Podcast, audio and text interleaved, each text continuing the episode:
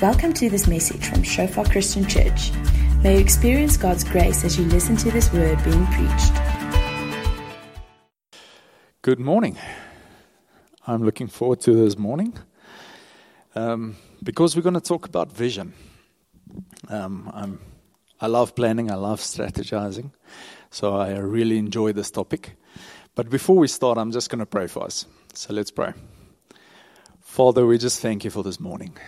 Father, like we prayed now, like we worshiped you, Father, we just want to say we surrender ourselves to you, Father. Come and have your way.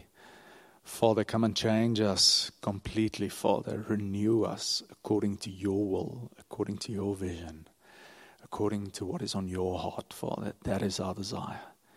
In the name of Jesus. Amen. Yeah. So, vision. Um, I think we'll all agree it's really important. Um, it allows us to know where all of us are going. You know, everybody can see, okay, that's where we're going. That's what we're planning for. That's our goals. That's our aim. And businesses have visions exactly for that reason. And at some stage, I was in a business where we decided we want to redesign ourselves. So we got consultants in and they workshop values with us, they workshop a new vision and core values and a mission and how we look and a new name. Um, and that was an interesting process and it was really good. It was a really good vision. But this morning, I don't want to talk about the best vision we as man can come up with. I want us to look at what God is saying. What's God's vision for us, for each one of us, and for us together? So let's look at Habakkuk. Now, I'm just going to quickly fly over Habakkuk 1. Habakkuk 1, basically, God gave Habakkuk a vision. So then Habakkuk complained a bit, and then God speak to him again about the Chaldeans that's coming as punishment to bring them back to the law. And then Habakkuk complains a little bit again and asks a couple of questions. And then in Habakkuk 2, verse 1, God or Habakkuk says, I'm going to stand on the tower, on the wall, and I'm going to watch. I'm going to wait on God. And then we're going to read now Habakkuk 2, verses 2. This is where God answers Habakkuk. And it says, And the Lord answered me, Write the vision, make it plain on tablets, so he may run who reads it. Yes, I love that. Let's read it again. And the Lord answered me, Write the vision, make it plain on tablets, so he may run who reads it. So God has given the, this vision, what we call a prophetic vision because it's from God, to Habakkuk. And now God is saying, What should you do with this vision? What's the next step? How should you react to me talking, to giving you a vision? And we're going to look at that. But if we look at that verse, I see basically four things. How do we respond to prophetic vision? First one is write it down. So I want to encourage you this morning to write down what God is going to say to you. And then, obviously, if it's written down, somebody must come and read it. So, step two, we must read the vision so that we can run. And the vision is not just for one person, it's for everybody. It says, make it plain on tablets so, so that everyone that reads it can run. So it's running together so that everybody understand the vision. There's unity. We can run together. So that's the four things I want to encourage you with. If God speaks, write it down. Read it constantly. You know, it doesn't help. We receive something, we write it in a journal, we close the journal. End of the year, we start a new journal. Write it down. Put it on your phone as a reminder. Each morning you wake up. Um, set it as a screensaver, post it in your house, post it next to your bathroom mirror that you use, use every day. make a cup or t shirt for you, whatever, whatever works for you. But read it constantly so that you may run with the vision that God has given you, that we do not forget. So often we want a new word, a new vision, something, ooh, but God has already spoken. And we're just not responding. We're just not doing what God has asked us to do because we're not reading it. Okay. So, God, when Fred started Shofar, way back, God said, You must start this church. And He gave a specific vision for Shofar. Now, Shofar is not this building, it's not the pastors. Otherwise, Shofar Johannesburg is two people. Um, it's not the leadership board, it's all of us. We are the body of Christ. We are Shofar Johannesburg. So, this vision is for you. This vision is for you, your husband, your wife, your friends, your small group, um, us as entire church. This is what God has said. And I want to encourage you to write it down, as I said so that we can read it and run with it and run together. Otherwise, we'll never um, even get close to fulfilling our vision. Um, and we'll probably only do that when Jesus comes back. Um, but what God has called us to do is this. So let's read it. Our vision is to reach nations and generations. So that's basically reach everybody through discipleship making or disciple making, leadership development, and church planting. Um, and I want to encourage you to make that your own. So, on the next slide, you'll see we've broken it down a little bit. Last year, we've spoken a lot about how we want to fulfill this vision. And we said we want to live the gospel, we want to love people, and we want to obey the Spirit. That's how we want to fulfill this vision. That's what we want to focus on. And then you'll see the GPS in the middle. And GPS is just the how again. It's the gospel people spirit. So it's live the gospel, love the people, obey the spirit. Now, this diagram um, we've put up, and we've taken the vision. Our vision won't change. That Shofar's vision is what God said it must be when He established us. This is our purpose, this is our vision.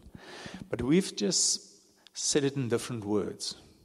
Um, so if we look there at the diagram, we look at the top circle, it's to reach people.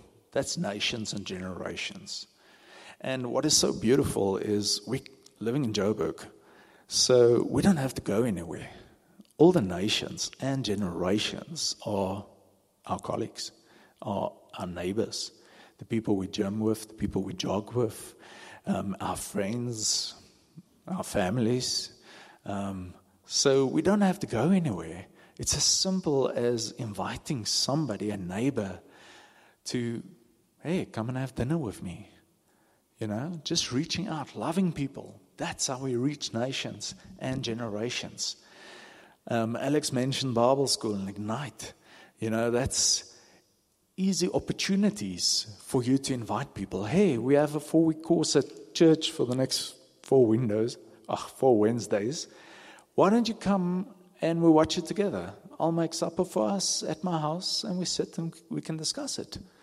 And after the four weeks, you know, hey, next week we're meeting um, and we're going to reflect a bit on what happened in Ignite a bunch of us, you know. Um, why don't you join us? It's at my house or a friend's house. I'll come and pick you up. And the person is coming to small group. You know, we want to bring people into community. Um, that's our first step. I think we've seen over the years it doesn't always work when you stand in the street corner and you proclaim the gospel and people just look at you weirdly and you go and they go around you, you know if we lead with love, we're going to have a much bigger response. So just build relationship intentionally. And that's the first step of disciple making. We say we want to do it through disciple making. To put it absolutely simply, what is disciple making? It's sharing everything you know about God with other people. What you've learned, what you've experienced, um, what the Holy Spirit is revealing to you. It's just that. You're sharing everything. You're living the gospel, like we say in the how. That's disciple making. You just bring people along, you love them, and you share whatever you know and what you've experienced. And then leadership development is just encouraging that person to sh- do the same with somebody else. It's as simple as listen, why don't you chat to that person? Or you invite that person to my house as well, and we have dinner and we chat. That's disciple making. It's sometimes we make it such a big word, and you must now be have seven years of studies before you can disciple somebody because you must know the Bible backwards almost as much as any. If that was the standard, we would struggle. Um, fortunately, it's just if you get saved today, you can disciple somebody tomorrow by the sharing your testimony, just sharing what God has done. That is disciple making, and that's leading as well. It's telling somebody else and encouraging that person to do it with somebody else as well. That's leadership development. And church planting, we see there on the left, we just said it's creating spaces. So it's creating spaces where this can happen. It's that space can be in your house. That's how some churches started. You know? It it's literally that. That's how Shofar started. It's Fred and them invited people in and they start building a relationship. They encourage that people um, to share with others, and more people came in, and now suddenly it's not just four of us or six of us. Now the small group must multiply, you know, and wow, I've showed you how to do it. So why don't you just go and do that? And that's leadership development. And it's church planting is simply just creating spaces where we can multiply what we are doing you know, and we're a couple of small groups together, and then we say, okay, how we have the resources now, we have the capability to have services to create a bigger space where we can invite more people in. It's another space where we can draw people in, small groups. And we have church services, we have Bible school, we have encounters, we have Ignite. It's all spaces where we can draw people in um, to disciple them to develop them as leaders so that they can do and go and do the same. So hopefully everybody gets this. Can I get a couple of nods? I say, I can't see anybody smiling with the masks, so I have to get some feedback somewhere. Okay. Now, last year, we pray each year as a leadership board, and last year God said we should focus on three things. So it's not separate from the vision, it's to accomplish the vision. God wanted us last year to focus on three things um, to reach our vision. And that was each one of us should reach two or three people and just be intentional with them, build a relationship with them, walk a road with them. You know, that's basically disciple making. But just be intentional about walking a road with somebody, especially during COVID. That's so important you know, um, where we can't meet in groups physically, you can still meet somebody in a restaurant for coffee or go and for a walk or just invite somebody if you go to a shop so they also go to a shop. Something as simple as that. That's how easily you can build relationship. Or if you're in a complex, just start walking and greeting your neighbors. And the nice thing is we have a common um, thing that we can talk about, common ground. That's so easy now. Everybody wants to talk about COVID. You can ask anybody, how's work affecting you? Do you have children? How's their schools? How's COVID? So it's so easy to start up a conversation now. Um, so last year it was two to three people. Be intentional with them. Intimacy with God and intercession, prayer. Now, this year we prayed since September as a leadership board, and God has given us a focus for this year, but it's not separate from last year. It just builds on that. Last year we've laid the bricks Um, we've built that bricks into the house, and now we're going to build on top of it. It's still reaching the same vision. So this year, our focus as for Johannesburg is intentional growth, like Alex mentioned. Um, and it's actually very simple. It's three things as well. Firstly, personally, God wants you to grow intentionally this year. So, how are you going to grow this year? Have a plan and do what we said in the beginning. When God says something, when God has spoken, when God says, I want you to grow intentionally, write it down, read it constantly, run with it, and share it with others. Make it plain, that scripture says. Make it plain on tablets so that whoever reads it can run. So share it with others so that they can run as well. Make it plain to them as well. Have discussions about this. Okay. So it's growing personally and then growing with that two and three people that you are intentional with. You know, helping them to grow, having discussions about it with them so that they can also grow this year intentionally. And then, as a small group, we want everybody to be part of a small group. It's where we have community. And yes, it's over Zoom, but we can still build relationship. We can still build community. We can still help each other grow this year in our small groups. So I want to encourage you be involved in a small group. It's where you meet people, it's where you learn to love people, it's where you are challenged, it's where you sometimes irritated, sometimes frustrated, which is also good because we need to grow in so many areas in our lives. Um, actually, I had a friend, he just came back from Namibia last night. He came for coffee. And it was so amazing. 10 years ago, no, 2008, 12 years ago, he came into my small group. And I was leading, this is my first small group I'm leading, and I was, I was just like, he's wearing khakis, he's wearing long woolen socks with plakkies, um, got a big beard, and I'm like, yo, okay, I can, I'm a pretty plain guy. I, we'll connect like, and he starts talking, Now he's a magician and he's a metalhead. I couldn't match it up. A metalhead wearing khakis and woolen socks and plakkies. And I just couldn't relate. And whatever I said in small group, even if I read scripture, he would say, No, I disagree. I'm like, so I asked one of the other guys, Can you please just build a relationship with this guy because I'm not connecting? This is not going to happen. And 12 years later, he's one of my best friends. You know, um, but that's what small group does. It builds that community. Sometimes it forces you to be with people that you don't connect with, people you struggle with, and then you realize a couple of years later, I love this person. You know, God has built something in us together, and we've grown together because we're so diverse. So I want to encourage you to be involved in small group and build that community. Communities is really important. It's really important, especially during COVID time, that you are in a community. And when we talk about community, there's a lot of different communities. There can be board games, rugby, band, whatever communities.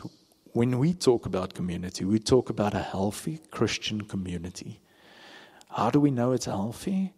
It's when it's focused upwards on God, when it's focused on inwards. I'm, I want to change according to God, and outwards. It's not just about myself. I don't just go to small group because I want to receive. And now I feel like, oh, this, I'm not receiving that much, so I'm going to leave.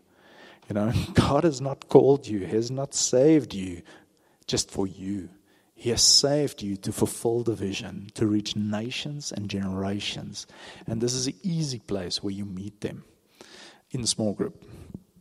Okay, so I'm running a little bit ahead of myself, so we may finish sooner. sooner. um, but as I mentioned, our focus for the year is intentional growth. So I want to encourage you to be intentional.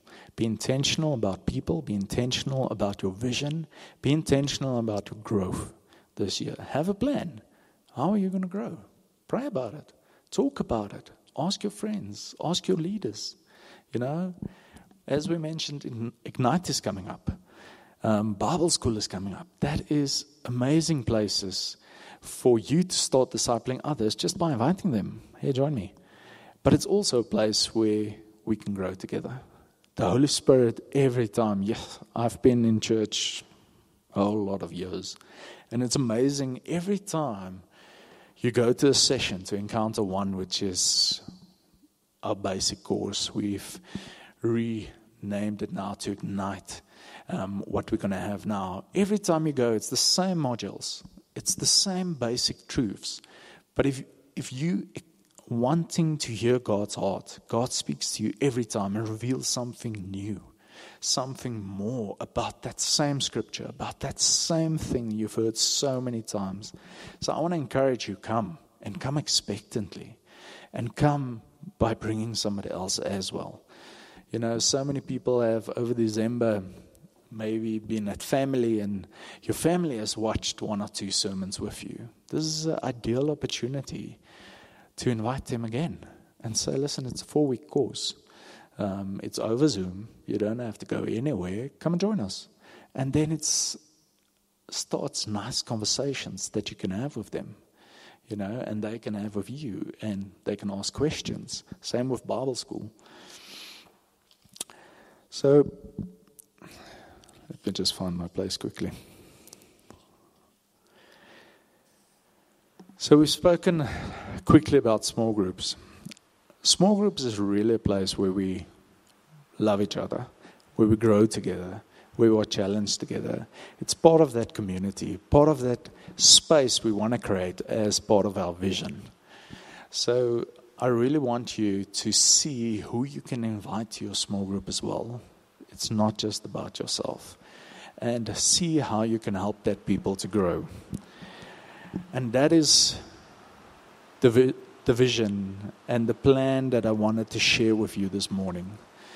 You know, um, there were a lot of other ideas and a lot of other things I could talk about. But as that scripture in Habakkuk 2, verses 2 says, make it plain. That was my aim this morning, to just make it plain. You know, we have our vision. So, in summary, our vision is to reach nations and generations through disciple making, leadership development, and church planting. How and what do we focus on for this year? It's not separate from that. It's how are we intentionally reaching our vision is through intentional growth. Firstly, personally, secondly, with two or three people around us, and thirdly, in our small groups. Yeah, so I'm going to pray for us, and I want to encourage you to respond this morning. You have, and Henny shared it when he shared the words of intercession beforehand. He prayed for it that we will not be left behind, that we will not be um, inactive about what God is saying. So this morning, you have a choice. Are you going to write it down? Are you going to read it? And are you going to run with it? And are you going to invite people to run with you? Are you going to respond to God's focus for this year? Two to three people yourself and small groups. What is your response this morning? And Maison's going to share that diagram with our vision, with um, how are we're living out this vision, that GPS. is going to share it with you on the YouTube link and also in the Shofar WhatsApp group. So I hope you have a blessed week, and I trust that you just respond to God. So I'm going to pray for us, and then it's the end of the service. Thank you. Father, we thank you this morning that you speak. Thank you, Father, that you love us so much that you have given us our, your word and you have said clearly how we should respond to you speaking, God. This morning, Father, as we have prayed and worshiped, we just surrender all. We respond to you, Father. We're not going to keep on to what we want to do, Father, but we want to write it down and read it and run with it and run together, Father, according to your will, Father. So please come and lead us, come and guide us. Holy Spirit, come and help us to fulfill what you have called us to fulfill. I pray in the name of Jesus Christ. Amen. Thank you very much for watching and uh, have a blessed week. Bye bye. Thanks for listening to this message from Shofar Joburg. May the grace you receive produce God's greatest glory and your greatest good. For more information and sermons, please visit our website at www.shofar.joburg.